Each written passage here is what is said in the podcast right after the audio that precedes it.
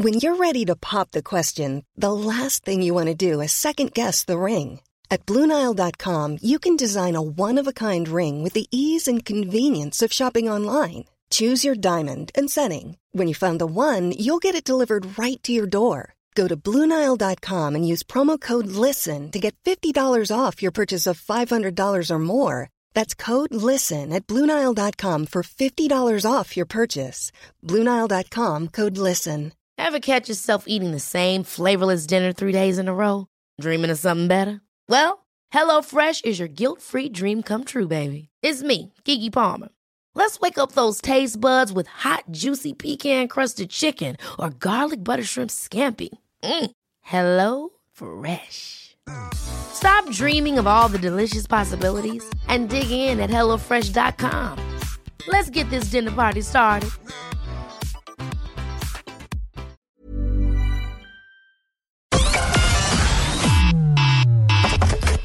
Connecting to the big show.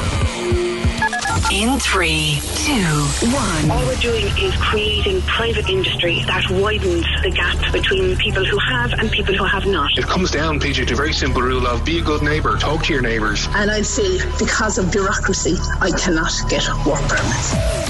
We're the one for Cork and ready to talk. Can we just talk? Call 0818 96 96 96. Text or WhatsApp 083 396 96 96. Email opinion at 96fm.ie. The lines are live. Let's kickstart the conversation This is the Opinion Line with PJ Coogan. on Cork's 96FM.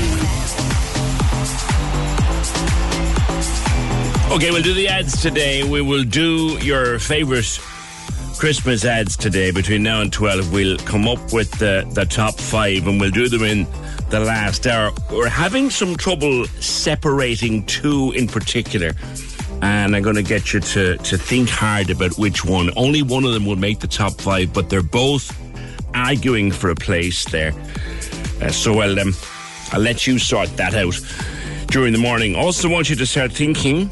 It's three weeks tomorrow, Christmas Eve. I want you to start thinking about your favourite Christmas telly. There was a, a list came out yesterday. They were talking about it in the news.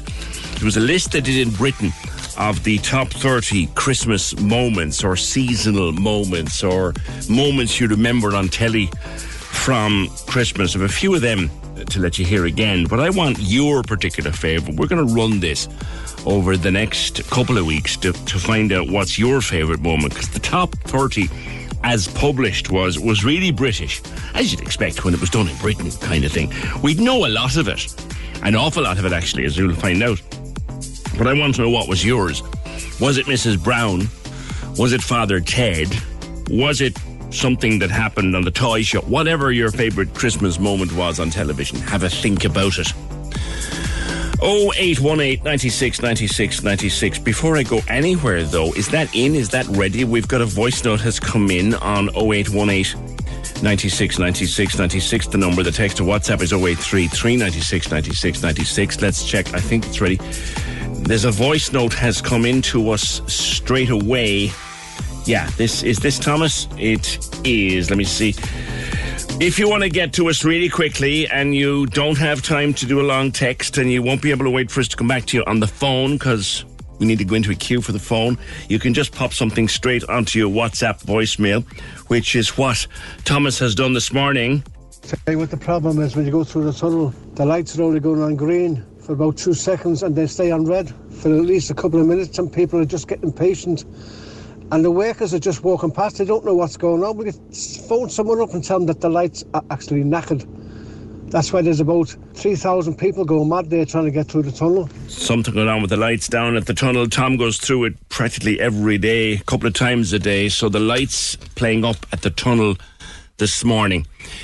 Oh, what a great way to start a Friday morning. 0818 96 96 96. A couple of weeks ago, I was supposed to go to something in Dublin, and I didn't. Um, we were all supposed to go up, and, and we decided we wouldn't. Not because we didn't want to go. In fact, we really did want to go to the event in, in particular. But there was no way we could justify the hotel prices. And that's not the first time that this has happened in the course of uh, 2022. It's been a big talking point right throughout the summer, right throughout the tourist season. season. And as I said last month, um, we were supposed to go to something, and we just chose, nah, sod it. Not, not, you can't justify that. Can't justify it. Nisi, uh, you were trying to do the same thing, trying to head away for a little break. What's going on? Morning. How are you? Yeah, I mean, I just don't really understand what's going on in their minds, you know, because, you know, it seems to be post pandemic that all these um, charges are, are being, uh, you know, extortionate rates. And I don't understand why they would choose now to do that because why wouldn't they want people to get things back to normal, get, you know, get people back into the city? Nobody wants to go there anymore. What did you? What was your own experience? You were trying to book I was just looking for somewhere to go, really, and um, I hadn't really decided where. So I just decided I'd look up Dublin because I hadn't been there for a long time. You know, it used to be that we'd go once a year, and I just couldn't get over it. I was like, "There's just no way." Places I used to be able to get for maybe around 230, that'd be split between myself and, and someone else usually. You know, they were looking for something like 560, 600 plus, and I was like, "What? Are you insane?" The Shelbourne is 900 and something. But we all so know. I was like, well, Dublin's out, you know. But we all knew the Shelbourne was always expensive. We all knew the Yeah, Westbury exactly. were always expensive. But now others that were fairly ordinary, nice, but ordinary places are almost competing for that now. and and they can't win, you know. And I mean, so I decided then, sure, look, I look up, you know, Clarny or Clorgan. Now Clarny at one stage was gone berserk as well, but they've calmed down a bit now. You know, you could get something now about 260 average, but that'd usually be room, room only, but it's doable, you know. But um, so I said, you know, the Wexford's the same now, all about 270, 260 room only. Um, but Dublin is just it, it's there's nowhere really that you can get that's decent for less than 400 like and I'm going but what what's this about you know I, I don't understand what their reasoning is at all They'll put it down to the cost of doing business. They'll put it down to energy. They'll put it down to this, that, and the other. Do you but buy then they're crying in, in, in the papers this week that they can't get people that, you know that they're hemorrhaging money. But you know what what do they think is going to happen? They you know you can't people aren't fools. Like they're crying because they can't get staff and they won't pay them properly. And they're crying because they can't get people in. And they they're charging people extortionate rate. I don't know if they're going to look in the mirror at any stage and ask themselves why that might be hmm. Something else I noticed recently, because we were looking at maybe going up to a few shows in Dublin next year, the cost of actually going to a show is very reasonable at the moment in places like the Bord Gáis Energy, but the hotels are gone so expensive, it's not worth it. that's what's killing it. And what's going to happen is that if artists can't sell out the shows, which will happen, they won't want to come to Dublin anymore. Promoters won't want to pro- promote anything in Dublin, and you know that's what's going to happen. So many people that I, know are put off going because they're either going to have to go and come back the same night, or stay somewhere like Bray and get the dart, and they don't really want to do that either. You know, so people are just being put off. They just won't go. Hmm, Well, look, through this job, I, I get invitations to go to things. I had two invitations in the last six months, one being to the Eagles at the Aviva Stadium. Best seats in the house. It's nice. It comes with the job Yep. sometimes. Yep. I didn't go because I couldn't get a hotel room for less than about 500 quid. it, it's just it's ridiculous. You, you can't, you know, you, you can't reason with it to, your, to yourself. It, it- throwing that kind of money away, really. Hmm. I mean, we're all, you know, between the, we, we're all we've all got energy bills now. We've all got everything's gone through the roof. Inflation. We're all, you know, looking at our wallets, and, and we're a small country. Like we're, you know, they, they're they're charging New York prices in Dublin. Well, I I have news for you. New York prices are very competitive with Dublin these days if you do some comparisons. exactly like you know and, i mean to to the notions that we're you know we're not a country of notions you know uh, we're we're very level-headed people and um, i think if the hotels want to steady themselves then they're going to have to do a bit of introspection and and um, change their ways and the government might have to, if if they end up bailing out hotels i said it on twitter i said i'll need to be sedated one is required to look at the other side. And if you see some of the bills that hotels have posted, they've shown us their ESB bills, electricity bills, gone from 8,000 a month last year to 20,000 a month this year. Like that is a reality. And you can't Oh, expect absolutely. them, they have to. So what are they supposed to do about that, I guess? You know, you can't rely on the customer to make that up for you. Yeah. Um, it's not it's it's not the customer's fault uh, that that this ridiculous rise in energy bills is happening. Um, at the end of the day, if, if the government are going to have to step in, then they're going to have to do something. But you know, I understand there's cafes as well getting ridiculous um, bills, uh, monthly bills that are just unsustainable for any business, and I have huge sympathy for that. But at the end of the day, you can't push that cost onto onto um, onto everybody else because it you know we, we can't shoulder the burden. I was talking to a journalist uh, last month, Nisi, who wanted to go to see an artist in Dublin, and actually the same artist in Manchester, including the flight and accommodation. It was cheaper to go. We have a problem. Yeah, that's it. I mean, it's, if it's better, if you're better off leaving the country than than spending money in your own country, that's a sad state of affairs. You know, there's no winners in that. Right. Nisi, good talking to you. Thanks a lot. Thanks, PJ. Take care of yourself. Cheers, Nisi. Yeah, it's it's chronic, and during the summer it was bad. I remember doing some numbers during the summer, uh, and you can I can name this hotel because I stayed there two years running in twenty and twenty one on the same night in the same month. So I compared this month when we weren't staying, and or this year when we weren't staying, and the price had trebled. I mean, trebled uh, over that time. Now, I used to stay, this is on the phone, I used to stay in Maldron in Newlands Cross. I know it well. For 79 euro. That was two or three years ago. Now it's double that, over double that. I'm a self employed contractor. The companies that retain me include my expenses. I'm shut out of Dublin now because they won't pay for that accommodation. They use people who don't need to stay overnight. I've gone as far as the Moy Valley in Kildare, on the border there with Meath. I've stayed in Dundalk in order to secure the bit of business in Dublin. Kate says family members who were attending a national triathlon meeting were quoted 600 euro accommodation for two people with no breakfast. Compare that to 369 euro for a week in the Canaries, including flight per person around the same time. Look, I get it. They have to make money after the pandemic and so on, but it's only a bed. These prices are going too far. And Kevin says you'd go on a flight to Glasgow or Liverpool and have a weekend away with the money that they're charging for one night away in Dublin. We thought it might have just been a summer thing.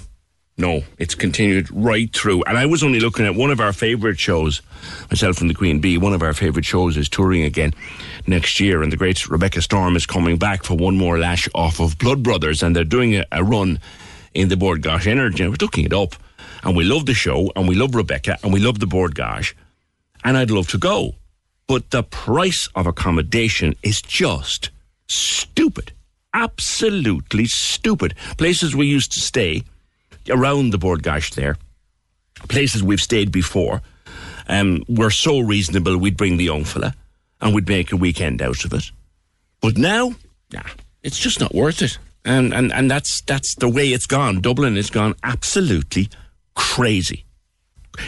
It, I suppose it all might tie in with changes in society. We were talking about cashless during the week, and I heard, held over a few of your, your comments because I don't like the idea of things being 100% cashless. And I love the idea where if it's under, say, 50 quid, they have to take cash.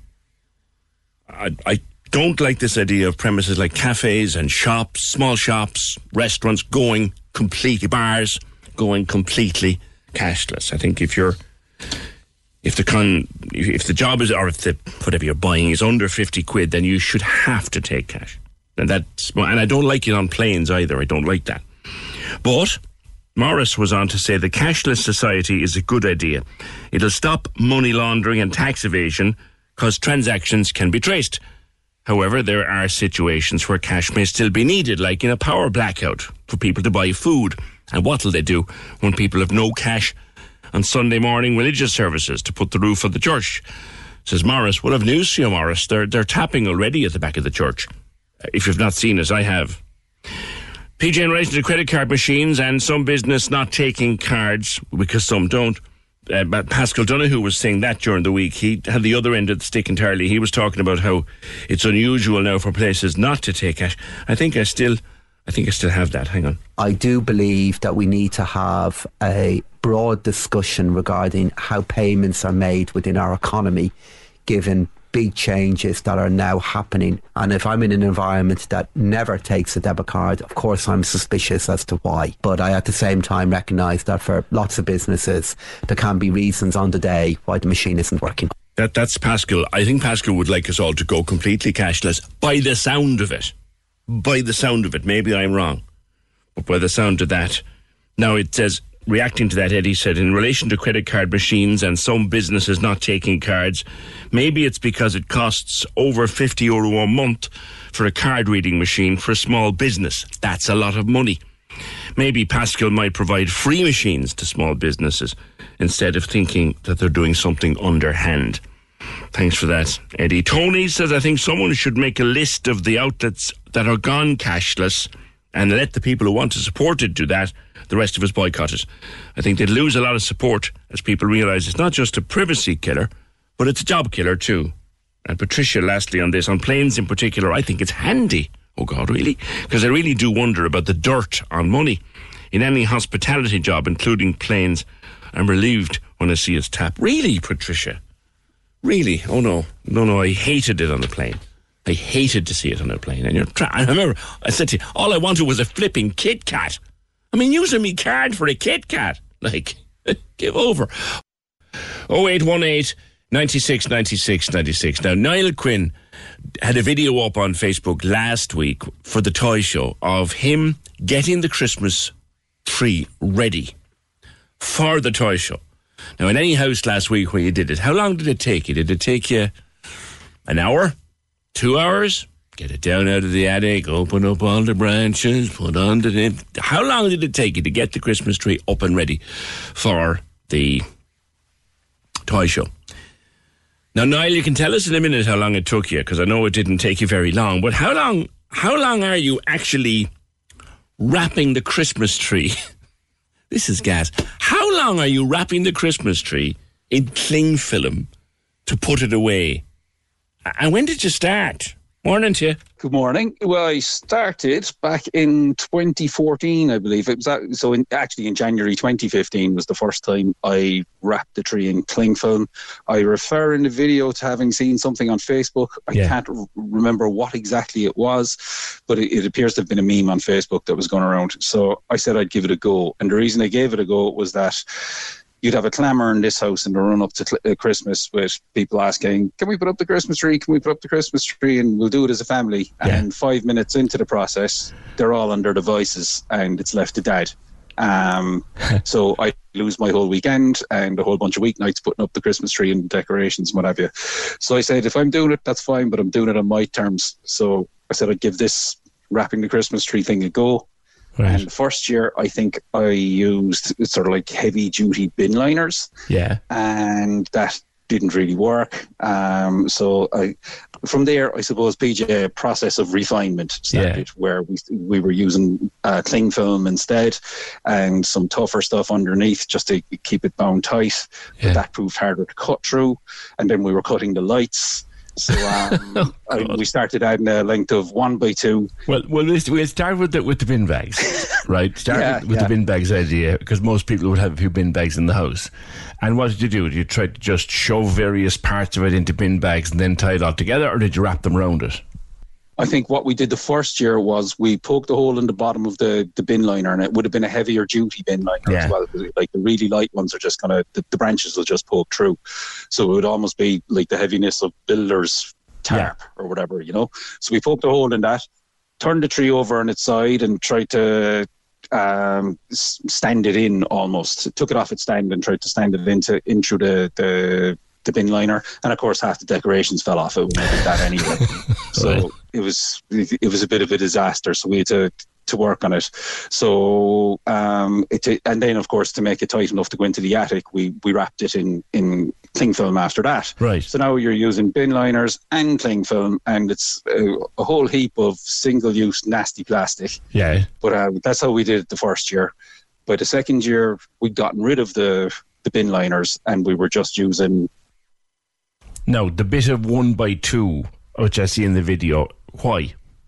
because we were cutting the lights um, as you're trying to cut back through the. You're using Stanley knives or, or, or craft blades, you know, to Yeah. to get back through the the cling film at Christmas to release it.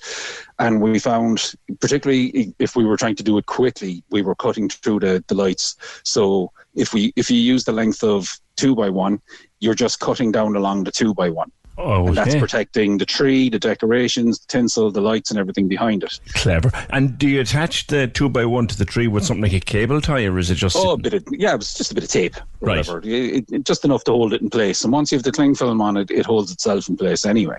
Right. So the tree is fully decorated, remains fully decorated. You put in the two, two by one, and then you start wrapping. You need two to do that, I'd say.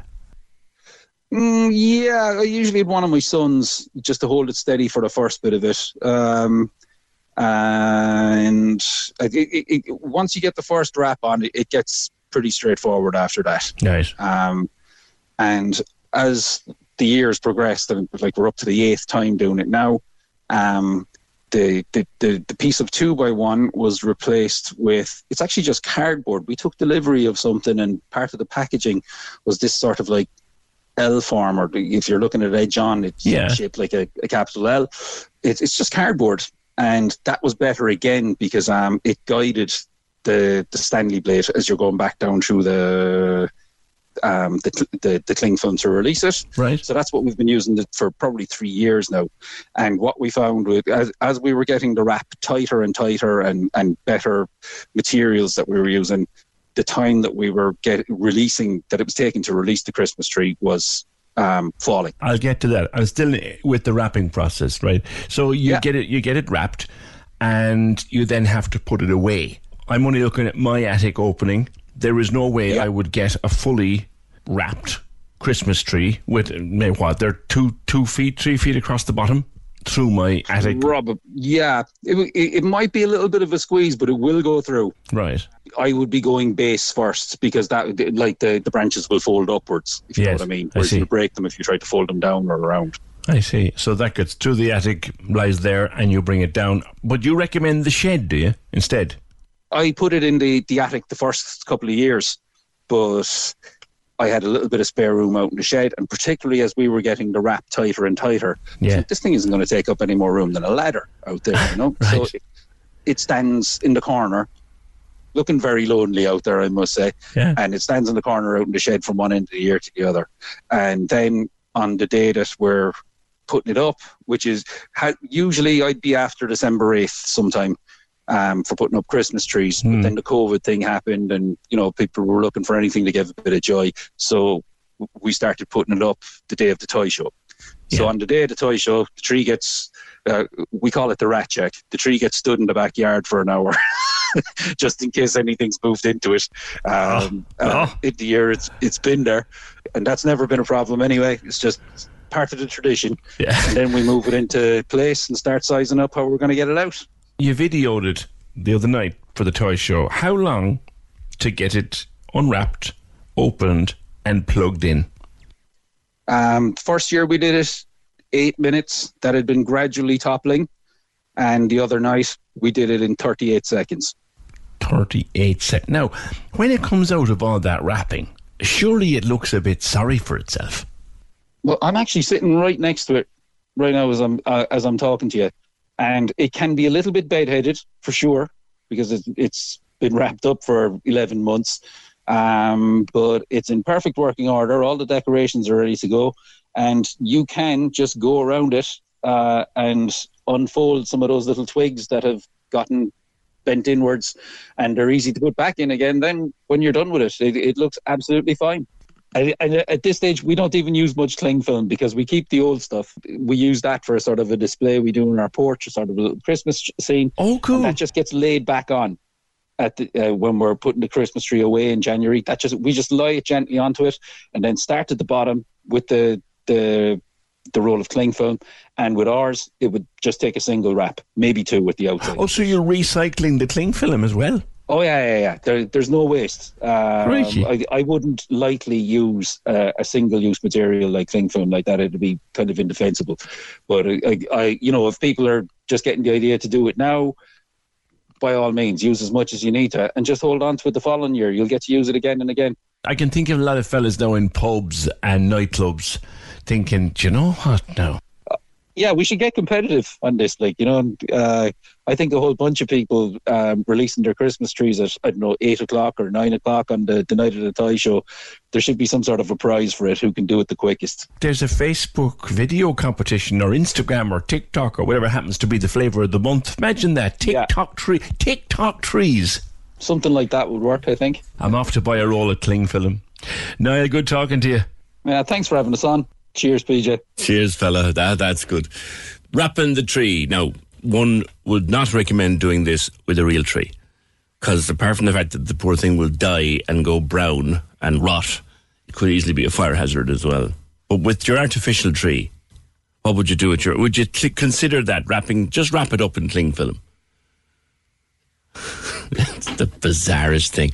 0818 96 96 96. The, yep, you'd hop on a flight to Glasgow or Liverpool and have a weekend away with what they're charging.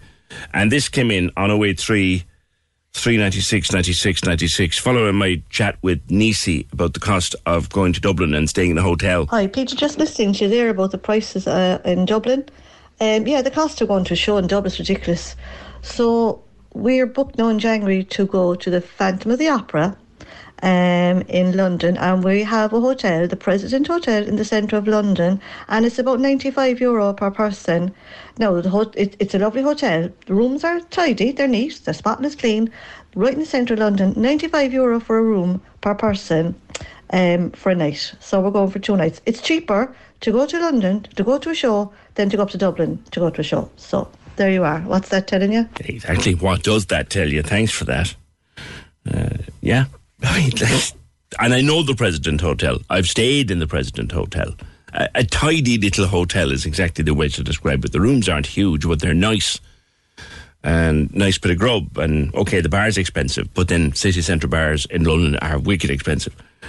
But that's it. Like 95 pounds, I'm assuming, per person, per night. So they're staying two nights and they're going to see Phantom of the Opera and they're going to fly over and back and it's costing them less than to go to see it in Dublin. It does kind of say it all, doesn't it? I feel hotels should keep their prices low to attract more people rather than higher prices for less people, says Gareth, the South African, uh, South African man in Cork. Thanks, Gareth. Good man. I wonder what it's like to stay in a hotel in Johannesburg or some place like that. Tony says, I was able to do a week in Austria in September. Flight was Dublin to Munich, picked up Munich and transported to Austria on a coach. A week, bed, breakfast, and evening meal, 968 euro. And these are two countries renowned for being expensive. So Austria, okay? A week in Austria. Flights, accommodation, bed, breakfast, evening meal, and his transport from the airport, 968 yo-yos. That's what you're talking about around the country. Now, have a listen to this. This is a recent housing protest. Now, this one's in Dublin, but look, they're all over the country at the moment. This is a, a, a recent uh, housing protest. Just some audio because Seamus wants to talk about the situation. Here we go. Now, that's a recent protest in Dublin. Now, I, th- there was protests in Fermoy the other night, and I don't want to talk about them. Okay, I don't want to talk about them. Um, but Seamus, what did you want to talk about? Morning. Good morning, PJ. How you doing? You want to talk about that one that we just heard there? Yeah, I think it's a very powerful speech. It's been doing the rounds on social media with a lot of people, and for those who were at the protest as well, like they, they know all about it. But I mean, it, it just speaks a lot of truth, you know. Um, I, I agree with a lot of the points that he had to make. You know, you know, the protests that are taking place up in Dublin, the government and all agencies connected will refer to far right activism and whatever else. But according to the government at the moment, you know, if you're, if, if you know, if you're, if you have a family and you're in debt and you're in, in this situation and you so much to speak up against it and speak out in the masses, um, you're referred to far right. Well, hold on a second now, Seamus, on the far right thing. Are you talking about that protest, or are you talking about East Wall, or are you talking about Fermoy? Well, to me, they're different yeah, types of protest. Are, there are different types of protests. That particular pro- that particular protest is slightly different, but I mean, they're all just addressing the uh, the, the, the the problems that this government have created. It's not the people that have created it; it's actually government policy that's created a lot of the problems. Whether it be, you know, the the mass immigration uh, of asylum seekers from all over the world, not just Ukraine at the moment. Um, we have no mass, Im- Seamus. We don't have mass immigration. We don't have mass um, immigration. That's that's a easily bandied around word. We've taken in Ukrainians that need help. I understand that, but I think there's at the moment in East Wall there's 700 um, immigrants um, being slotted into an ESB building. Um, uh, or ZBS building in Dublin, and um, they're from all over yeah. the world. They're not from Ukraine, yeah.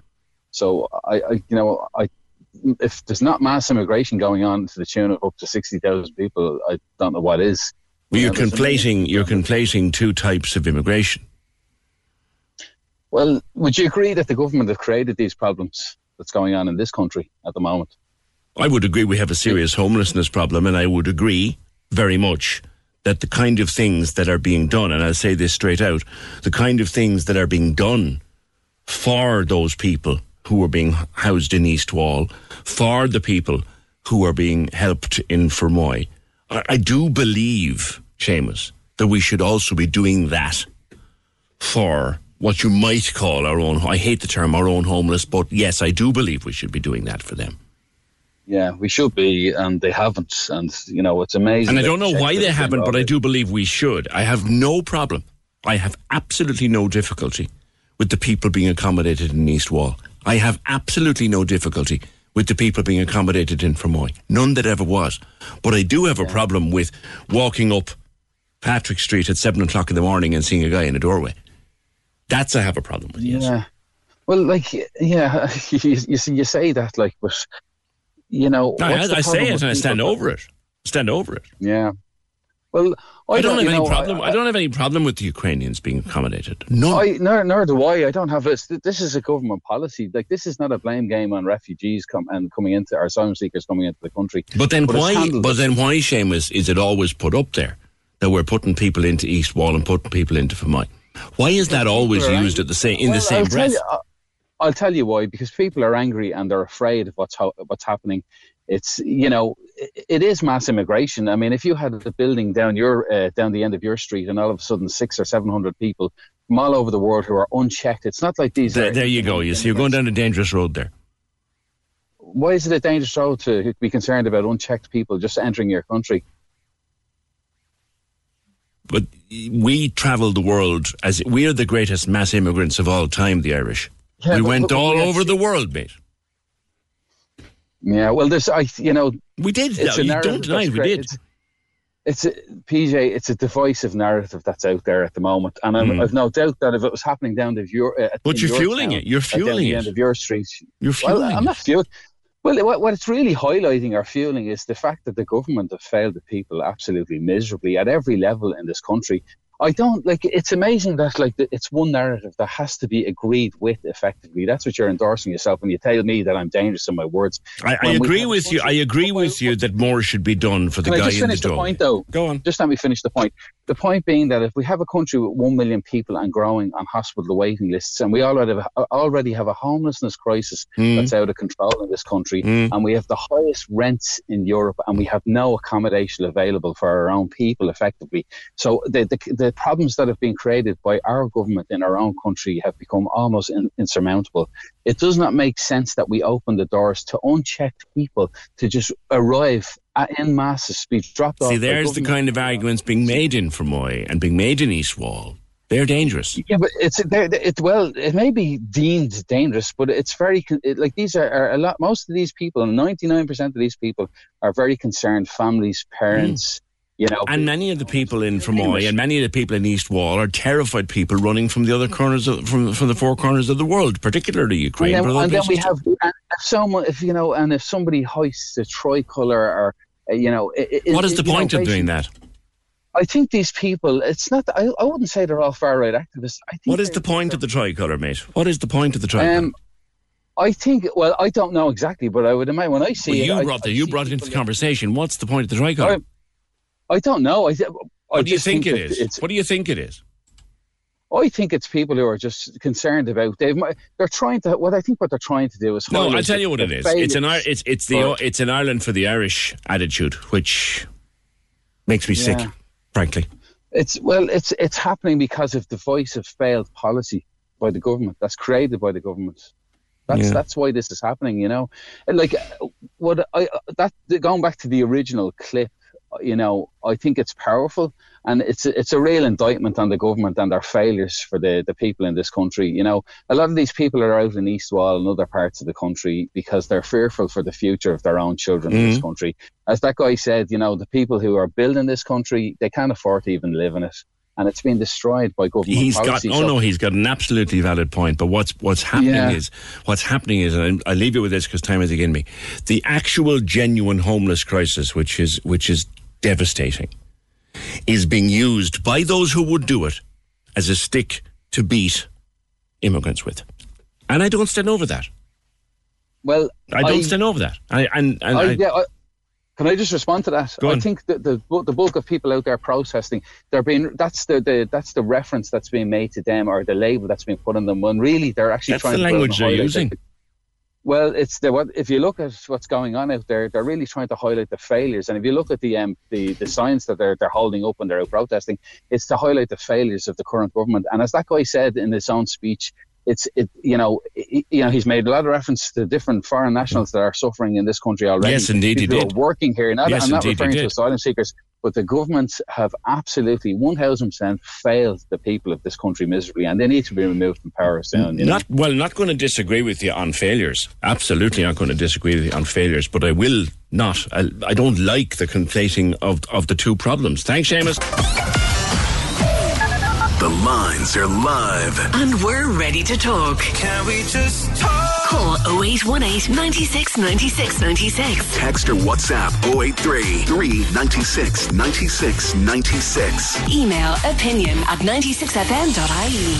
The Opinion Line with PJ Coogan. On Cork's 96 FM. Yeah, we've got people agreeing with the sentiments in that audio clip that I played from the protest. Uh, everything the speakers say in that clip is so true. This is the kind of reality should be presented on primetime and the six o'clock news. And then listening to my conversation with Seamus, which went down other roads, shall we say. But Jerry then says 65,000 people coming into the country is mass immigration on top of the 11,500 homeless Irish already here. Jerry, 65,000 out of a population of approximately 5 million is like it's less than it's less than 1.1%. It's a tiny, tiny amount.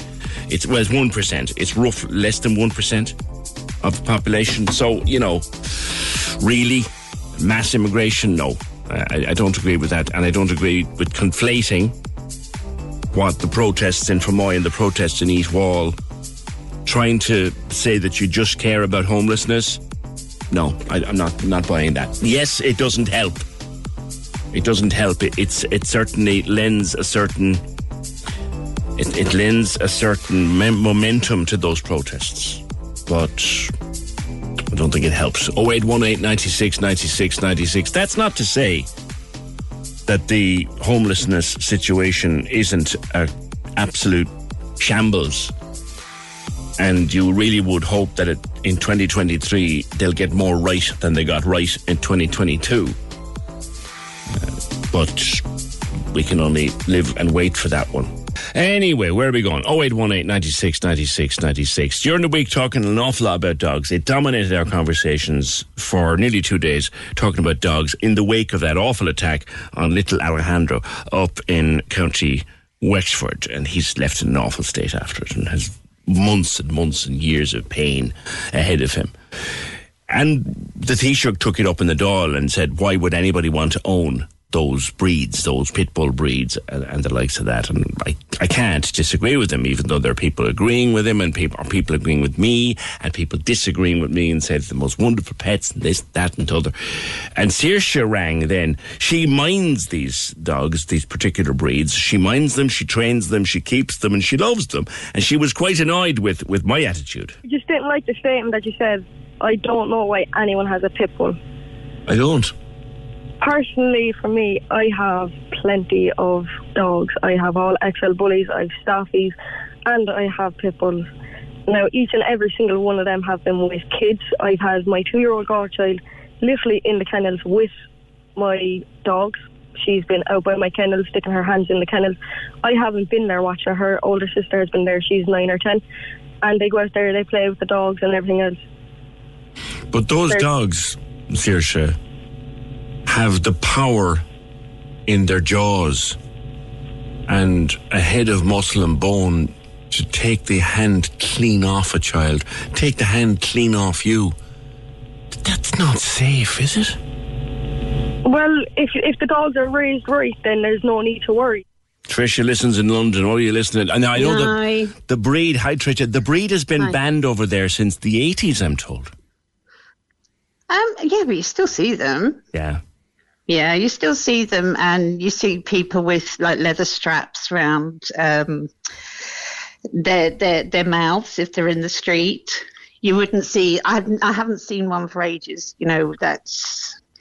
I just can't believe she let a child in a cage with an animal or near the cage. Yeah, not too sure whether it was. No, she said it was. oh yeah, but can't I, it's an it's a vicious animal. Yeah. It's every conversation since has proved that people keep justifying about the dog, saying they were bred for bull. So it's in their DNA to kill mm. or harm. I mean, how is that little boy, by the way? The little lad up the country. He's in an awful yeah. state, Trish. He's in a terrible state. He's got no lower lip left. One of his cheeks See, is going to take that, many that, operations. That yeah. However much you love cuddles or Sam or whatever they call the dogs are called. That boy should be a reason why a child should not go near a dog like that mm. alone or at all. Mm. A friend of mine sent me a video clip last night. He has a French bulldog, which is another bull breed, but he so, showed me videos of, of the bulldog playing playing with the little toddler, and you can tell they have a remarkable relationship. And I said, "But would you not be afraid?" He said, "I would no more leave the child mm. alone with the dog." Well, I can tell you a story about my sister had a miniature Jack Russell. A horrible little rat dog. I hate he was, them. I he hate was them. oh horrible. I, I, I hate them. Oh, we were we were around there one day, and my daughter she was walking from the sofa that was by the bay window.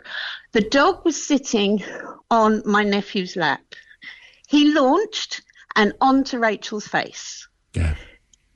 Grabbed the dog and everything. Geraldine took the dog into the kitchen, uh, my daughter into the kitchen. And do you know what came out of her mouth?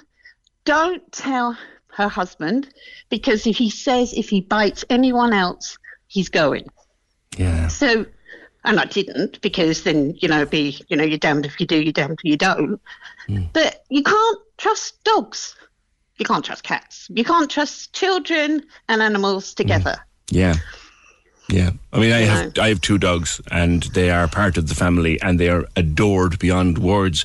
Would I leave either of them alone with a small baby? No, I wouldn't. Not at all. They'd nip they'd nip, wouldn't they? Because they are the centre of the attention, and then this other one comes in, and all of a sudden, that's getting the attention. And by the way, is John Lewis ad in your top five? Uh, I, I don't know which one, Trish. It would be there. the one, I don't like the new one. one. I don't like the new one. No, Very I don't much. like the new one. But the, the you know the one with the telescope and the old man and the moon. Oh, that was lovely. The Lily Allen, the Lily Allen. Somewhere only we know. Yeah. yeah. Oh, that was yeah. a beauty. That was a beauty. Yeah. yeah. I don't have audio of that one. We, but we could maybe grab that. That now, now you might throw our flipping poll all over the place. this. That's a lovely one, Lily Allen. Yeah. Yeah, that was a nice. She one, did, she also turned that into a Christmas song when it never was before. She did, yeah. yeah, she did. Yeah, it was very good. It was very good. All right. Enjoyed it. All right. Good talking to you, Tricia. Thank you very much. That's Tricia listens to the show in London. Would you let a dog, okay, any dog, any dog, would you let them alone with a small child? Here's a cool fact a crocodile can't stick out its tongue. Another cool fact you can get short term health insurance for a month or just under a year in some states. United Healthcare short term insurance plans are designed for people who are between jobs, coming off their parents' plan, or turning a side hustle into a full time gig. Underwritten by Golden Rule Insurance Company, they offer flexible, budget friendly coverage with access to a nationwide network of doctors and hospitals. Get more cool facts about United Healthcare short term plans at uhone.com. Ever catch yourself eating the same flavorless dinner three days in a row? Dreaming of something better? Well, HelloFresh is your guilt free dream come true, baby. It's me, Keke Palmer. Let's wake up those taste buds with hot, juicy pecan crusted chicken or garlic butter shrimp scampi. Mm. Hello Fresh. Stop dreaming of all the delicious possibilities and dig in at HelloFresh.com. Let's get this dinner party started. It's that time of the year. Your vacation is coming up. You can already hear the beach waves, feel the warm breeze, relax, and think about work. You really, really want it all to work out while you're away. Monday.com gives you and the team that peace of mind. When all work is on one platform and everyone's in sync, things just flow wherever you are. Tap the banner to go to Monday.com.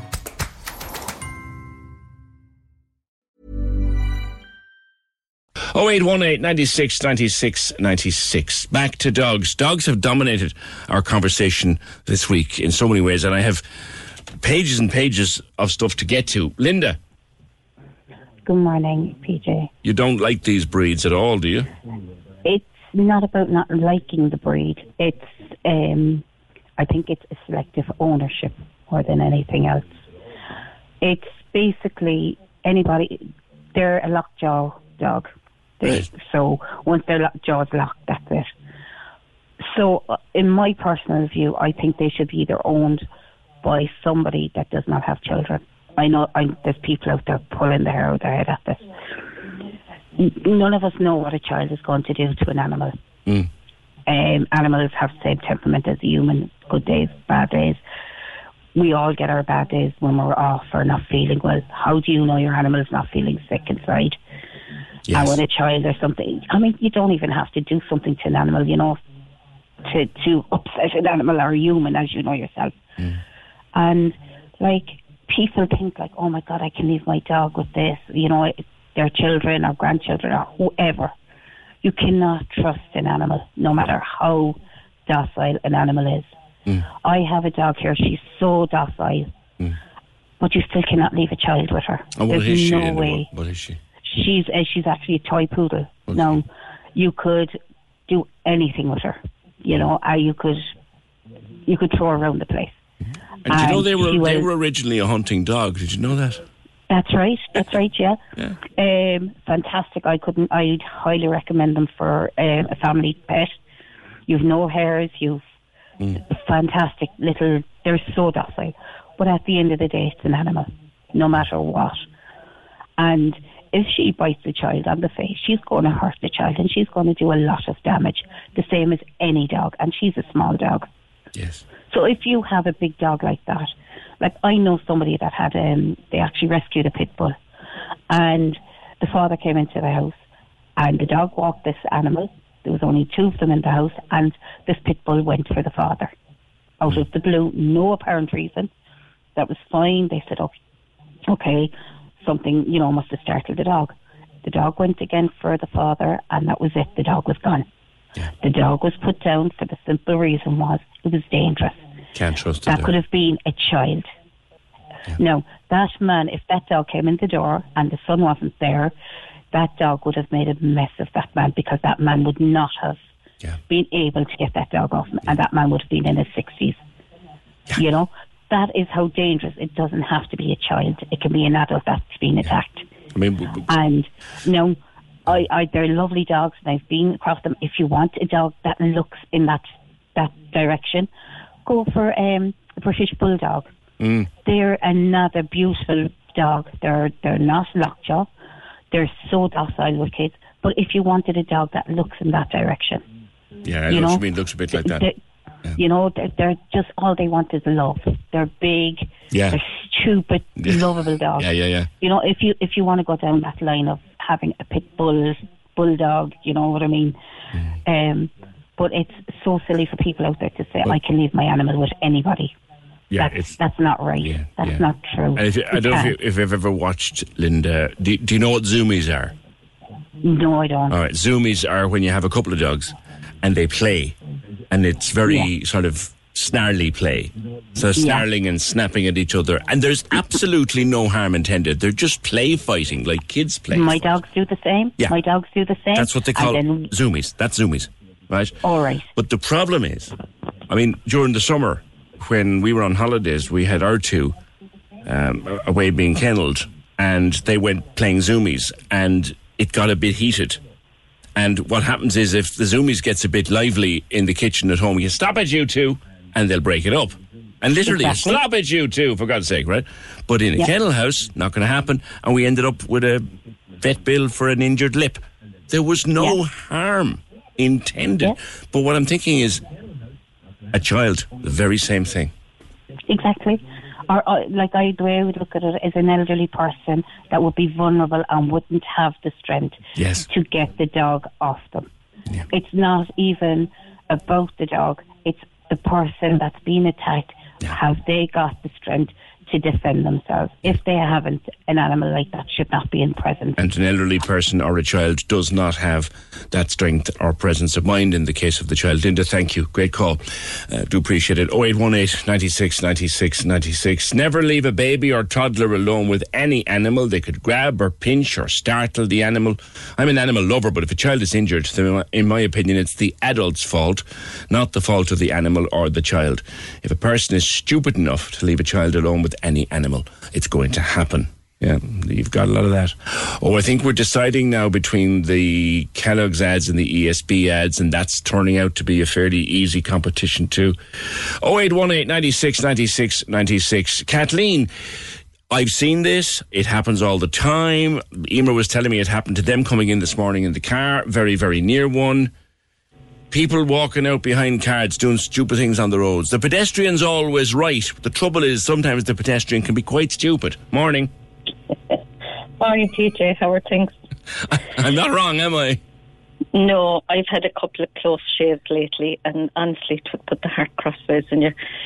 Like the evenings coming home from work, obviously they're dark. There's that drizzly rain. You know, the lights are on. Mm. Hopefully, some cars have no lights on, which makes it worse. But your wipers are on, and you know people are dressed in dark clothes, and that's fine. That's our colour for winter. We wear dark clothes, but they walk out thinking because the car lights are on them, they can be seen. They can't. I was mm. coming along a road the other day, and next thing, this fellow was standing beside my window, you know, on the driver's side. He had walked out. I didn't see him, and if I was two seconds later, he would have been up in the bonnet.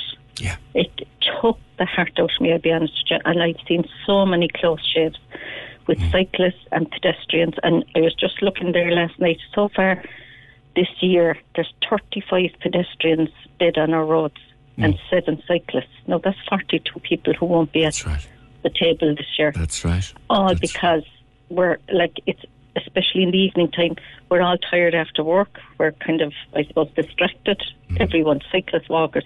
I've no problem with cyclists. I really don't. I was a cyclist one time myself. I've no problem with people on scooters, but just light up. Don't think because the car lights are on you that you can be seen. You really can. And the Road Safety Authority, if you go onto their website, you can get the high vis vests free, armbands free. And if all comes to all, you can put on the light on your mobile phone if you're walking on a road that there's no footpath or whatever. Put on the light on your mobile phone just so that you're seen. Ha- Have you noticed, Kathleen, as well, that people are kind of angry on the roads? Oh, oh my God. It's dreadful, dreadful. Yeah. Definitely more angry. I don't know what's wrong with people. I suppose we're all stressed. I don't know. Mm. I mean, okay, only- I wouldn't be the most patient person sitting in a traffic jam. I would be Yeah. cursing into the into the roof. Um, Yeah. and- but but at the same time, I think it's getting worse. It is getting worse. And you know, if people just held back for three to five seconds and just waited, it would dissolve. Do you know what I'm saying? Yeah. Like, uh, uh, I'm living out here in Togher. They've widened the footpaths nearly out into the middle of the road. The- You know, the road now is very tight. You could play a match And on those pavements. I wonder what the, I wonder what all that's about. Like, I have no idea. I have no idea because we're between two universities, which is um, CIT and UCC, and the whole idea was that there'd be a cycle lane, you know, for students. They brought out the footpaths, I'd say six to eight feet on either side, no cycle lane. And before the buses could pull in, you know, like it's a very busy route between work and school and everything. And if the bus pulls in the morning and there's 10 people getting on, the cars behind have to wait. That's right. We, ha- we, we have it down below from us here in McCor- My uh, Palomine pointed that out to me about the Douglas one. He drives a lot for work, and he or the Togher Yeah. one. He drives a lot for work, and he regularly gets caught behind that. But down here in MacCurtain Street, there's a bus pulling in in the middle of the street all day That's long. right. It's absolutely All crazy. day long, yeah. You mentioned about you know vi- visibility. The law says we Yeah. know that, Kathleen. The law says car versus pedestrian. Car is always going to be in the wrong. That that's unfortunate. It's just Yeah. what the law says. But the pedestrian. Do you think the pedestrian has a duty of care to themselves and a duty of respect to other road users to be visible? Yes. We all have a duty of respect when we use the roads. Pedestrians, yes. Um, this jaywalking, as they kind of just walking out from behind cars. We all do it. Yeah. But, you know, I find, and I shouldn't say it, I suppose the Ubers or the, the Just Eats or the, um, the Deliveroo, sorry, not the Ubers, they don't take any notice of lights or Uh, some of them, They yeah, some of them are mad. into- Yeah, I know. Yeah. they cycle out into the middle of a junction, they look to see what's not moving, and they're gone. You know, and it's so dangerous. It can but we be. do, of course, we all have a, a duty, of respect, you know, to mind ourselves. We're all precious to our families, and as I say, there's 42 people so far this year that won't be at the table this year, and really and truly, you know, it's an awful loss that you can't reverse. And I'm just asking people, please, just light up, take your time. And drivers hold back for five seconds. Like there's a lot of slip roads where cars come down off a slip road, but they can't get into the right lane. True. And you'll just see drivers, they'll drive up and they won't let them in. Give the hold back for three seconds. Yeah. It'll save you an hour when you run into My, them. my wife would love listening to what you're saying because she's the very one that at a junction she lets somebody go rather Yeah. than jump herself. And I'd be saying to her, Yes. for God's sake, you'd be in there three times. Let him go. It's only 10 seconds. him go. It's Only only 10 seconds. And uh, yeah, we often argue about it. It's true. Ka- Thanks, Kathleen. Appreciate that. 0818 96 96 96. Seamus was listening to Kathleen. How are you? Not too bad in yourself. Good. You've noticed another group that you want to say something about? No, they mightn't hear you because they're they got headphones on. Go on. Yeah, as a man, I don't know how many times this year I've had them walk out in front of me, he- looking at the mobile phone and the headphones on. They don't see me, they don't hear me. Yeah. Yeah, You that know- walkers now or cyclists? Walkers. Yeah. Walkers. Most of my driving is rural areas, as the man says, and you don't get too many cyclists. Mm. And what, what are you in? Car, bus? Bus. Bus. So, Yeah, I'm in a minibus now this morning, but I would be driving up the 53 seaters. right, right. We were all told as young people, never walk in front of a bus. Isn't that right? Yeah. Never. Go But like behind me- the bus. Yeah. Like if it's like a truck. If you pass out and walk out in front of me in a 53 seater bus, I won't see you. Yeah. Yeah. And like I mean, it's a simple thing. I was taught. Know, I'm in my mid 60s. I was taught it years ago as a young fella above in Cork by mm. my father. If you want to cross the road in front of a bus or a truck, make sure the driver sees you. Yes. And 99 times over 100, he'll tell you go. That's right. That's right. You know, he, he will give you the signal to go. He won't hold you there like me. But it's, I don't know. I think it's stupid. The higher educated they're getting, the stupider they are. Seamus, you abuse. Good man. Thanks. 0818 96 96 96. Yeah, no, listen, scooters, lads. Scooters. And I know I'm on about this for a while, but I saw something this morning. I was coming in And I had a good bit of time, so I was all right. I wasn't in a hurry. It was a quite nice morning. I was driving in. Uh, I won't give you the time and I won't give you the place because I wouldn't like to identify the individual involved. I wouldn't, to be fair to him. But I was in a particular part of my route this morning, sitting at a traffic light, waiting for the off. And I got the off, and I was the second car. So the car in front of me moved away through the green light. And as I went to live off my handbrake, this guy came out across the junction on a scooter. Okay? Now he was well lit up. The scooter even had built in lights on it and stuff. But not only was he on the scooter, not only was he crossing a line of traffic that had just gotten a green light, but he also had a child on the scooter. I could not believe what I was looking at. So there he was on an electric scooter, going across a line of traffic that's just got a green light, and he's got a child with him standing on the on the deck of the of, of the, the scooter. And I thought, thought, Mother of God Almighty, are you off your head? Oh eight one eight ninety six ninety six ninety six. Good God, it's not the child's fault. The dog should have a muzzle and a lead and be under the owner's control. I didn't like Trisha's comments on that, said Jimmy. But I think Trisha's saying don't have dogs around small children. I think. Uh, no, never leave a baby or toddler alone with an animal. They could grab or pinch or startle the animal. With piles more, I'll get to them. Coming back to the immigration, and Seamus with me before the news at 10, and he mentioned the terms, the term mass immigration. Hi, this is Atakan. I'd like to mention the guy saying we have mass immigration is talking nonsense. We have 190,000 vacant homes. We could house refugees and the homeless. It is possible to do both. I'm sick and tired of this us versus them narrative that's been created. We're all the same at the end of the day. Let's treat each other with dignity and respect. Thanks, Atakan. And PJ, please get off your high horse. Yes, Ireland for the Irish. Why not? Oh, for God's sake. There are economic migration taking advantage of our fools in power. Well, the reason I say I don't like Ireland for the Irish was do you remember no Irish need apply? No blacks, no dogs, no Irish. Do you ever remember that? Do you never, ever, never, ever anyone who saw that? No blacks, no Irish, no dogs. Did happen, you know. Uh, did happen. And economic, you see, economic migrants. We're the Olympic and world champion of economic migrancy. We've done it the world over to our benefit and the benefit of the rest of the world.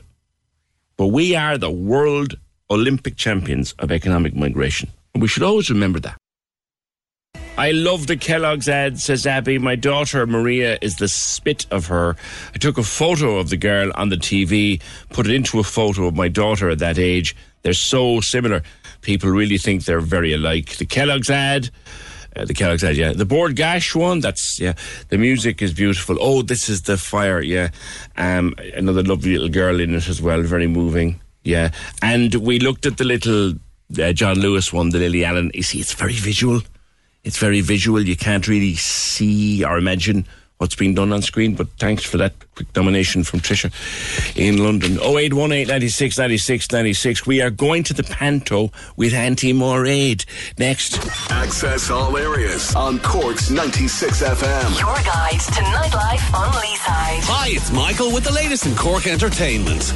Controversial Scottish satirist and comedian Frankie Boyle is set to bring his Lap of Shame show to Cork Opera House in the new year when he plays the venue on Thursday, March 23rd. Tickets are on sale now from the venue's box office and from corkoperahouse.ie. Access all areas. Olly Murs returns to Cork to play live at the Marquee as he tours the release of Marry Me, his first new studio album in over four years. He comes to Leeside on Friday, June 9th with very special guest True Tides with tickets on sale now. Access all areas. If you have a gig, exhibition, or any entertainment news coming up in the next few weeks, drop us a line here at Access All Areas on AAA at 96fm.ie. Access all areas. Your guide to nightlife on Leeside. On Cork's 96 FM. Right, on the Fridays of December, right up to our last Friday on air, which is Friday 23rd, we will have festive Fridays. Okay? And today, we're going to the Panto with Auntie Moraid. There's just one sleep left until the Panto returns to the Everyman. Catherine Mahon Buckley is producer and director of the Everyman and Cada Cinderella. I call this week the cake that we now have to mix. So it's all the ingredients, and you put it together, and you hope you're going to release the best cake ever. This time last year was a much different scene. Last year, I used to have to wait until half past eight in the morning for the stage director to come or text me and say, All is okay. I knew we could do the shows that day. I didn't know whether we could do them the following day. It's a, it was very hard living in that unpredictable world. But at least this year, it's lovely to think that we don't have masks and that everybody's much more relaxed. Cinderella runs at the MacCurtain Street venue until Sunday, January 15th. Podrick DeFusco is making his panto and professional debut as Prince William. It's really exciting and to be able to work with the cast that I'm working with is is mad. Like, and everyone's so welcoming. And uh, being from Waterford, I'm a Waterford man, so uh, I feel like I've been welcomed into the, the Cork Panto family. And uh, playing the prince is great because, um, again, like Michael said, he's he's not your typical prince. Like, uh, he's a bit of a rocker. He likes rock music, and he he kind of he, he wants to rebel a little bit. And uh, Alfred's there to keep him on the straight and narrow. Michael Sands is Alfred. For a lot of these kids it's the first time they've ever seen live entertainment, and particularly with that thing that we don't want to mention anymore. It's their first time coming in and their first time being around other smallies and then encouraged to interact with us. And they, they have an influence in the story that's it's so live to them and it's actual real life to them. So that has its own onus and that then brings its own adrenaline, you know? Glanmire's Shiva Marin is fairy godmother, and while her character is making dreams come true for Cinders, bagging this role is a dream come true for Shiva. I've always grown up watching all of um, loads of other people play principal parts, and this year get, getting it being my turn, I was just so honoured to got, have gotten the part. Jessica O'Shea is in the ensemble and has been really enjoying the build up to opening day. We're constantly having loads of fun during the rehearsals, you know, um, all different types of things going on the rehearsals dancing, acting, singing, so nice variety. And yeah, it's really enjoyable. This is Kellyanne Healy's second year choreographing the entire panto. But I suppose for me this year is probably my favourite because I missed the kids a lot last year due to COVID. Um, but they're back this year and they're absolutely amazing. And it's lovely to be able to choreograph them and the ensemble and everyone else. Cinderella is my favourite panto. Um, it's just so magical as Jess said, there's a lot of audience participation. There's loads of song, dance. There's pop songs that you know young kids will recognise. Of course, there's their favourite thrown in. I won't ruin it. so yeah, there's a bit for everyone: moms, dads, oh, anyone. I also wanted to find out from the cast if they had any pre-show rituals. I like to have a shower before every show. I don't know. I don't know what that says about me. I don't know. It's just kind of one of these things. Um, everybody has their own thing. I like to brush my teeth. Uh, that's a that's a start. that's a start. Um, just kind of a vocal warm up, and yeah, just look after yourself and keep keep healthy. Making sure like I drink loads of water throughout the day before a show, like getting your makeup on, getting your hair done. Um, yeah, maybe just brushing your teeth as well before going on. Um, yeah, really, just kind of little things like that. This year's Panto at the Everyman Cinderella opens tomorrow. Oh, yes, it does. Thanks, Moraine Festive Friday. And I'm in the panto. I'm in the panto. I am. I am. 0818 96 96 96. Will you wear your Christmas jumper going to the panto? Well, you should, shouldn't you? Organise it for Cork Simon. Why don't a whole load of you go to the panto in your Christmas jumpers as part of your Christmas jumper day for Cork Simon? It's just another way to raise vital funds. You can do a Christmas jumper day anywhere. Do it at work, do it at home, do it at school, go to the panto, a load of you in your Christmas jumpers. Just do it.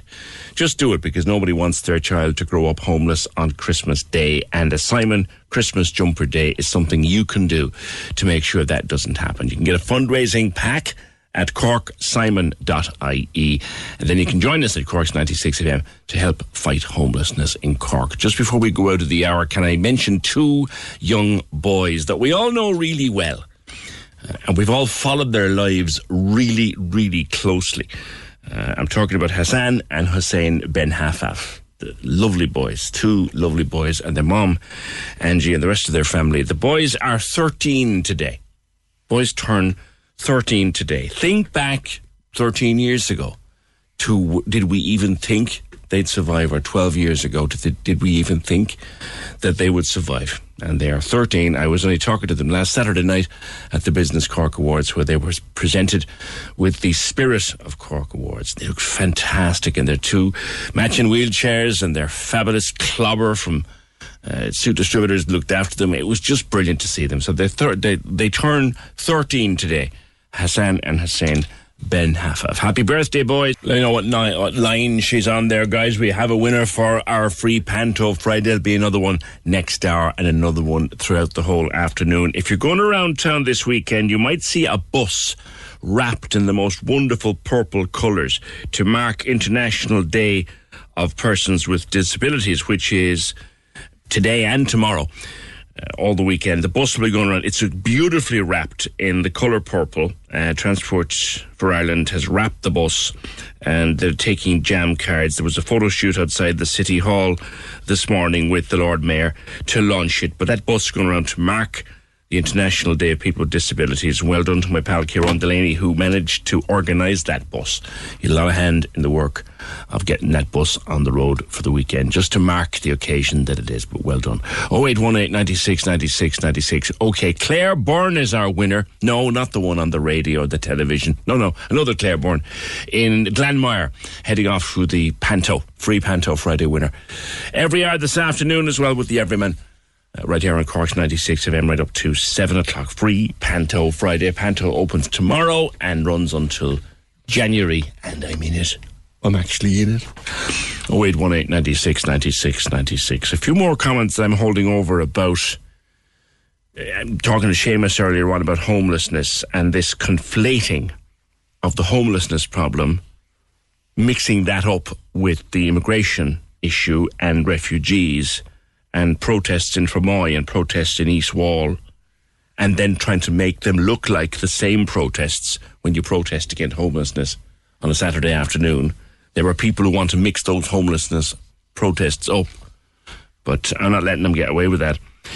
But here's one for you.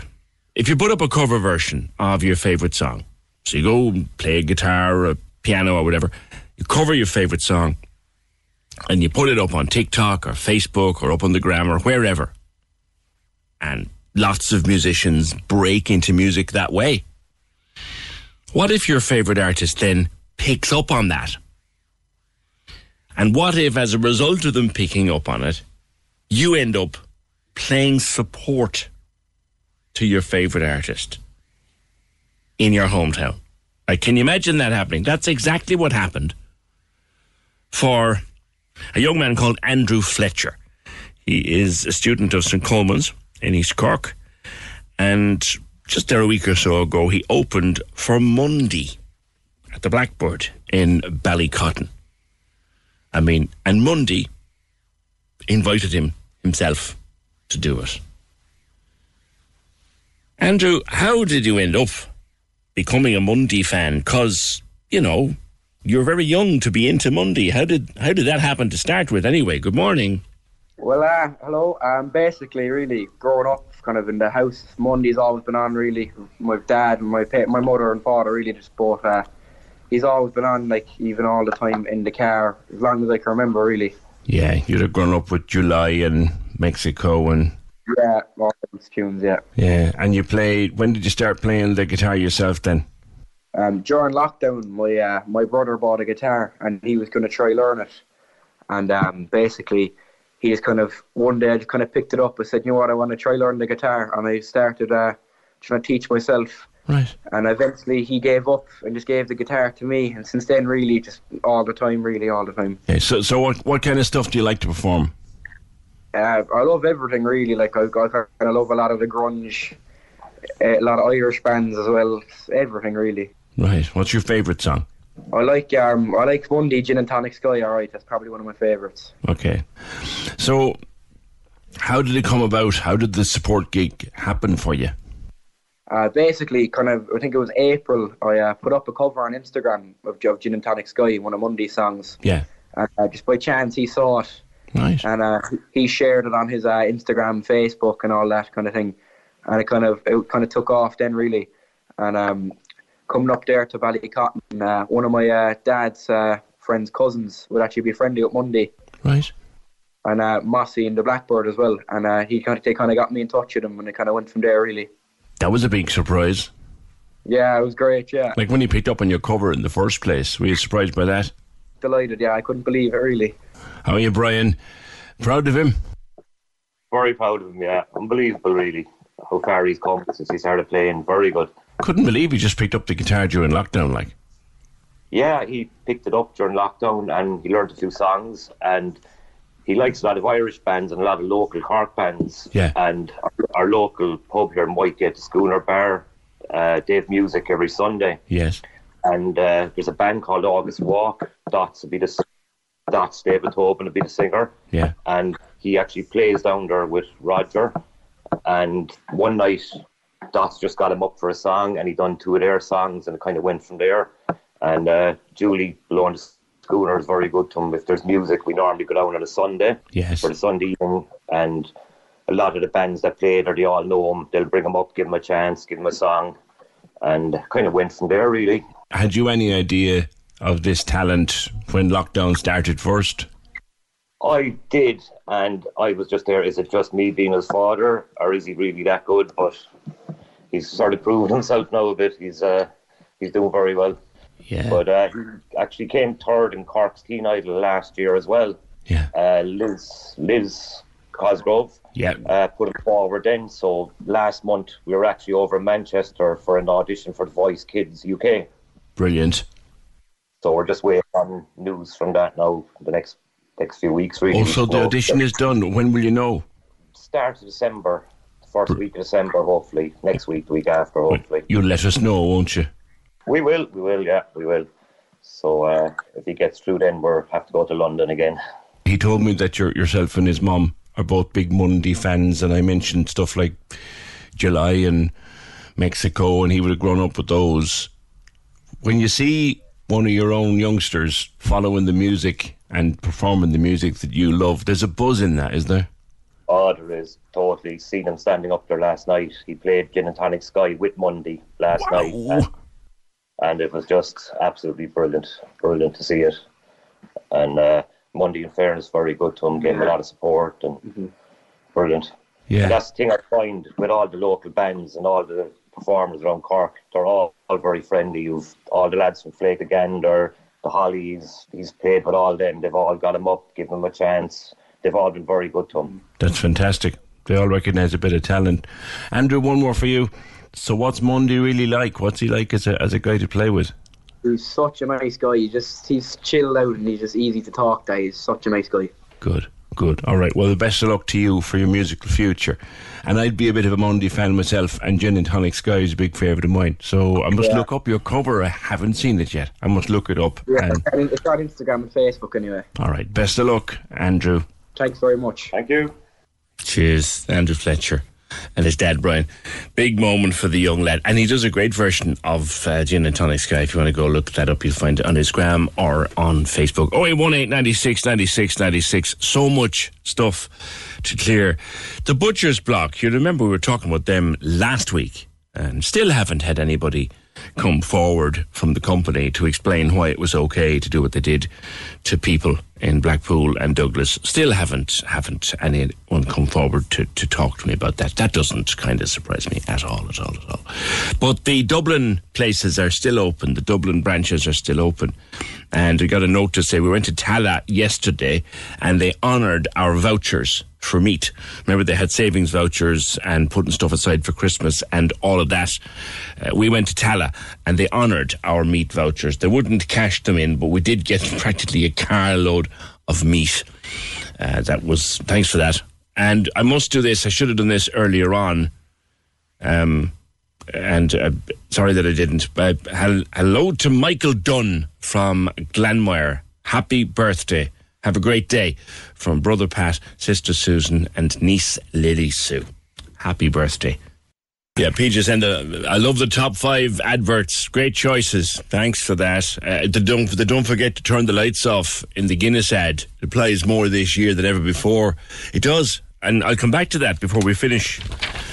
But Carol, I, no, look, it's three weeks out. Tomorrow is Christmas Eve, and I'm like a small child and have been for the last week or so.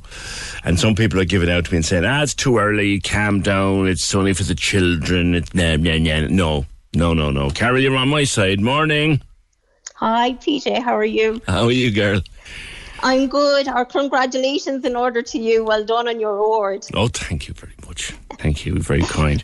you have a choir and you're going singing for Christmas.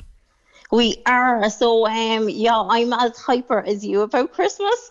Um, I absolutely love it. It's one of my favorite times of the year. So um, we have been practicing really hard for our upcoming concerts um, since about the end of September. So we've been singing Christmas songs that early, um, just which has been amazing, amazing. The, what, Um, what choir is this, Carol? So I'm with the Bravehearts Choir, um, which um, some people might know. It's a choir that um, was set up for people that were going through cancer treatments. So it kind of grew. It, it's set up since 2014, and it kind of grew for people who were affected directly or indirectly um, by cancer. And a lot of our concerts would fundraise for cancer services. Okay. So um, yeah, it, it's one of the main reasons I joined it because I love giving back. And as I said, we don't realize how important these services are until they knock on our own door. So um, our motto is um, singing for living. So that's what we do. And it's kind of, it's a safe environment for anyone to come to because music is so uplifting. So um, we had unfortunately a break of three years due to the pandemic and just getting back. And our musical director retired, so we have a brand new one now, um, Jean, who is amazing. So we have two ama- amazing um, concerts coming up. We're in the Marina Market um, this Sunday from one o'clock to three p.m. Um, and we'll be singing all jolly songs. If you want to join us, you're welcome to get up on stage, and I'll shout you a hot chocolate and everything. Carol, you do Um, not want my singing voice. You don't like. You- everyone's welcome. You know, I believe there's a singer in everybody, and well, um, I've, I've yet to I- find my one, so there you go. You'll have to come along. You'll have to come along, and we'll we'll test you. We put you to the test. I'm sure you do a, a great jingle bells. You know, um, and then we have um, a special concert which is in St Bridget's Church in Crosshaven on Saturday, September um, or December the 17th at 7 p.m. So we're going to be joined by Cloister Mirror School Choir for that. And there's it's no tickets, it's donation only, and all the funds raised for that will go to ARC ARC House, which is an amazing charity. So um, yeah, we're we're kind of I'm loving it. It's absolutely will, amazing. you, you and music, anyone who follows you on Instagram or anywhere knows. Just, I, I'm putting on the spot here now. Is there anyone you didn't see in Cork this year, Carol? no. Run, um, run, run through the people you did, just for people. Uh, Carol is. It I mean, you think I'm into music, and you think others are into. Carol, run through some of the artists you've been to see in Cork this year.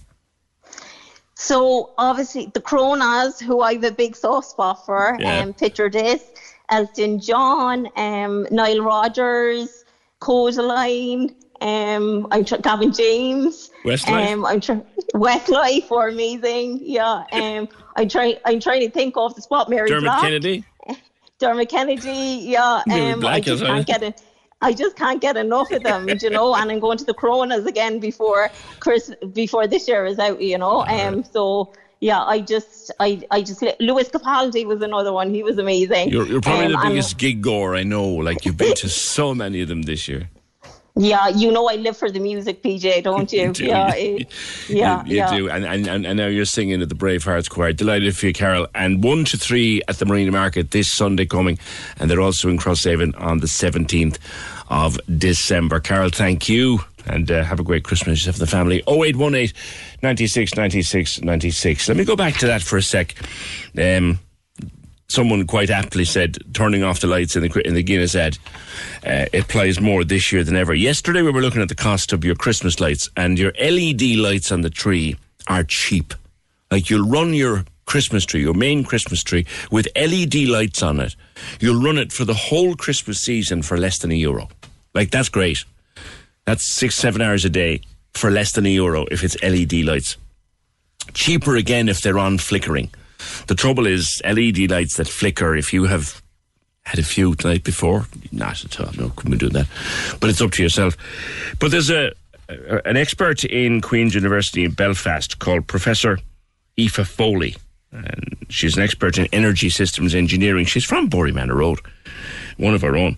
And she has been contributing to an article in the Examiner today on the cost of using household appliances. And something we must do uh, between now and Christmas, and as the weather gets colder next week, as it will, we must talk to someone about our boilers and turning down core temperatures in boilers and how we might adjust the core temperatures in our boilers because you can save money by doing that. She said turning down your thermostat to about 19 degrees and setting the hot water thermostat to about 60 degrees and making sure your boiler is serviced, up to date, no air trapped, that can save you a few hundred euro a year. The time you spend in the shower costs money. Now, here's one charging a laptop for five hours. Now, it's 11 cents, but if you're leaving the laptop t- plugged in all the time, then you're using it round the clock. Your Wi Fi, your Wi Fi's on all day and all night. Now, that's cheap. That's six cents a day. The telly is the one to watch. Do not have the telly on unless you're actually watching it. Do not, because it's costing you money. Four hours of the telly costs you about 10 cent. But don't get up in the morning at 8 o'clock and need the telly on all day because it's, it's, it's mounting up tunes. Every time you use the toaster, it's about six cents. Every time you use the iron for a shirt or a trousers, it's about 20 cents. The Hoover, about 12 cents. And the most expensive, the electric shower. Every time you put your little tush in the electric shower to wash yourself, is about 160 depending on how long you spend there, but 160 to 2 euro every time you step into the electric shower. The electric cooker, cooking dinner on the electric cooker, about 136 for the average dinner. You can save money. Uh, we pursue that one as well after the weekend. Now, Geraldine Monaghan from carepack.ie, you have your your Christmas campaign. Tell me about it. Good morning. Good morning. How are you? Very good, very good. Tell me about your Christmas campaign. So basically, um, it's where we're volunteers and where we've been um, connecting members of the public with people who are resident in a care home or a nursing home, and they're sending them a gift for Christmas. Um, so it kind of it started in 2020, um, just a simple post on Facebook that went viral, and um, this year we've actually matched 21,000 nursing home residents across the country, which is amazing. That's fantastic. Unbelievable. That is brilliant. Well done with that. Yeah, it's it's unreal. Like there was thirteen thousand in twenty twenty and twenty thousand in twenty twenty one and to be honest, we didn't foresee it continuing because it did start because of the pandemic and reaching out to people who were cocooning and who were isolating. Um, but the value has has been huge um, in the nursing homes. They say there's so much fun around it and kind of parties around it, and even people who don't have family at all, mm. um, receiving something like from somebody that you know, like you know, nursing home staff will tell us like that you might have somebody who has spent their entire life and has never got a present and has started getting presents. God, isn't now. that so sad if someone was like that? It's absolutely heartbreaking, yeah. But it's it's it's actually unbelievable, and it has come to light more so this year. The amount of people that are actually like that. So What, that they've never had, or in, in their adult life, they've never had a present. yeah, yeah, My, that they haven't. And you know, like I mean, the one thing about the pandemic, you know, you had a lot of of people obviously who couldn't have their families in. But what we didn't realise was that while there might be somebody in the home who doesn't have family and who wouldn't have had family visiting anyway, they would have been maybe having a quick word with somebody else's family when they would have been walking in to visit them. Yes. And when that person then was like maybe meeting at the window of the bedroom or something like that, the other person who doesn't have the family wasn't seeing anybody at all. So, you know, it's it's something that we're kind of going to look into a little bit more for maybe next year. But um, yeah, it's, it's amazing, it's amazing the uptake. Yeah, yeah, th- that's a phenomenal uptake, uh, and I think it's it's heartwarming to. It must be heartwarming for the people receiving the gifts to know that that people care. Absolutely. But you know what? It's, it's heartwarming across the board because the people who are actually giving the um, gifts are are getting an awful lot out of it as well, um, and as well as um, people who are um, people Oh, who are in a nursing home and also their families um, are getting a lot out of it, and the staff are getting a lot out of it. So across the board, everybody is. Now, did you ever think you'd be collecting that many gifts? Absolutely not. Like when I put the post on Facebook initially, it was just from watching the the news, um, seeing all the people that were in nursing homes that were cocooning, and I just thought it was so sad. And I contacted my local nursing home and just said to them, you know, would people be open to receiving, you know, a gift or a letter from a few friends of mine who wouldn't necessarily know them? And I just put it up on Facebook, and before I knew where I was, it was gone. Just just went completely viral. Yeah. And even then, my friend created the website around it, which allowed us to scale it up. Yeah. Yeah, yeah. I remember there was a campaign locally here, Geraldine, I think, as well, where one or two of the nursing homes invited people just send a card, just send in a Christmas card, because it was so hard. And this time, this time last year, I think the nursing homes were were they on lockdown again this time last year? Yeah, they were, they were, and and like when we started the campaign last year, they weren't, but by the time it came to Christmas, they were. Um, so you know there was a huge uptake, but I have to say, like the big factor in this is An Post because An Post um, are given free post to nursing homes for the Christmas period. Oh, they're Um, doing that so again, are they? they are, yeah. So they had done it um, from, we'll say they had done it for 2020 Christmas right up until March of this year. Um, and then they reopened it again on the 7th of November. So it's it's one kg this time. It had been two, but it's one kg, which is ample. Yeah. And um, Oh, so you can yeah, send. so- it's not just it's not just cards, Geraldine. You can send a little present for free. You can send a package, yeah, a package up to one kg in weight, which is a lot. Yes. Um. So yeah, so that's we're we're we're piggybacking off that as well. Um. But a lot of people are delivering, you know, directly, but themselves, you know, but but a lot of people are using the post. So I mean, An Post they're just so generous to be doing that. Yeah, yeah. Yeah. Um, there, there would be memorable ones. I was actually very surprised to hear what you said that you you'd come across people who'd never had a present in all of their adult life. That's so sad.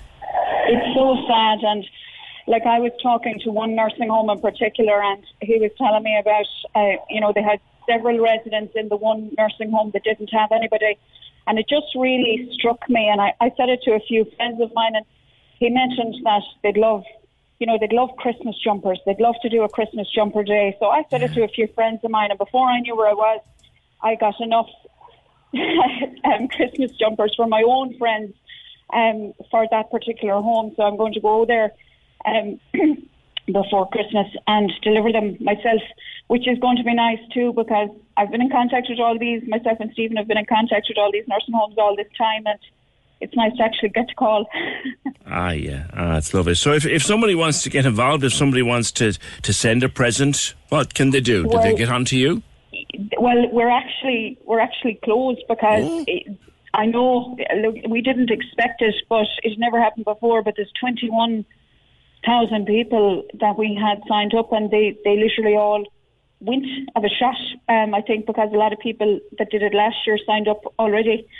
So what we have now instead is we had a section for schools um, where as well we'll say like the care packs is one section of the website but on the other side then there was like a section for schools where school children could get involved to send a letter as opposed to a gift Nice. um, so that section is still open there. There's, there's still quite a lot of residents there. If somebody wants to go in there, you'll see schools only on the website, and you can go in there and individuals. We welcome individuals now to go in there and just um, click on um, the school section and connect with a resident, and then all the list of counties will come up, and you can choose a county, um, not per home but per county. So you'll be given one at random, and and the name and address then of the person will be emailed to you, and you can then write them a letter or send them a gift, send them a, a card or a drawing or whatever.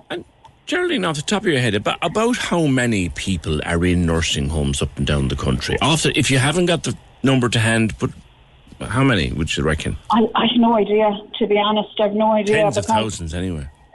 Yeah, absolutely. Sorry, now this an ambulance passing, but um, yeah, there's there's quite a lot, um, quite a lot. So Okay, okay. So it's open for schools still. The packages you're you're fully subscribed on presents, Yes. which is whoa, which is brilliant. God, I hope that's didn't going anywhere that. serious. Carepack.ie is the website, and all the instructions are there. yes, absolutely, Very they're all there. All right. Okay. Listen, we'll leave, leave, leave you go. Thank you very much. That's uh, Geraldine Monaghan from carepack.ie. Wonderful idea. Isn't that the saddest thing? I know we're all happy and bouncy with three weeks to Christmas, but isn't that the saddest thing? That there are people in a nursing home somewhere up and down the country or somewhere around our lovely county or our city that there could be some man, woman who's never had a present in their entire adult life. And Geraldine and her people are doing something about that. That's not trying to get your head around that one as well. Uh, head into the weekend. I don't want to be leaving you with depressing thoughts, but head into the weekend with that thought in your mind that there could be someone in a nursing home or a hospital or wherever or anywhere that in their entire adult life have never had a Christmas present. That's a very, very sobering thought, isn't it?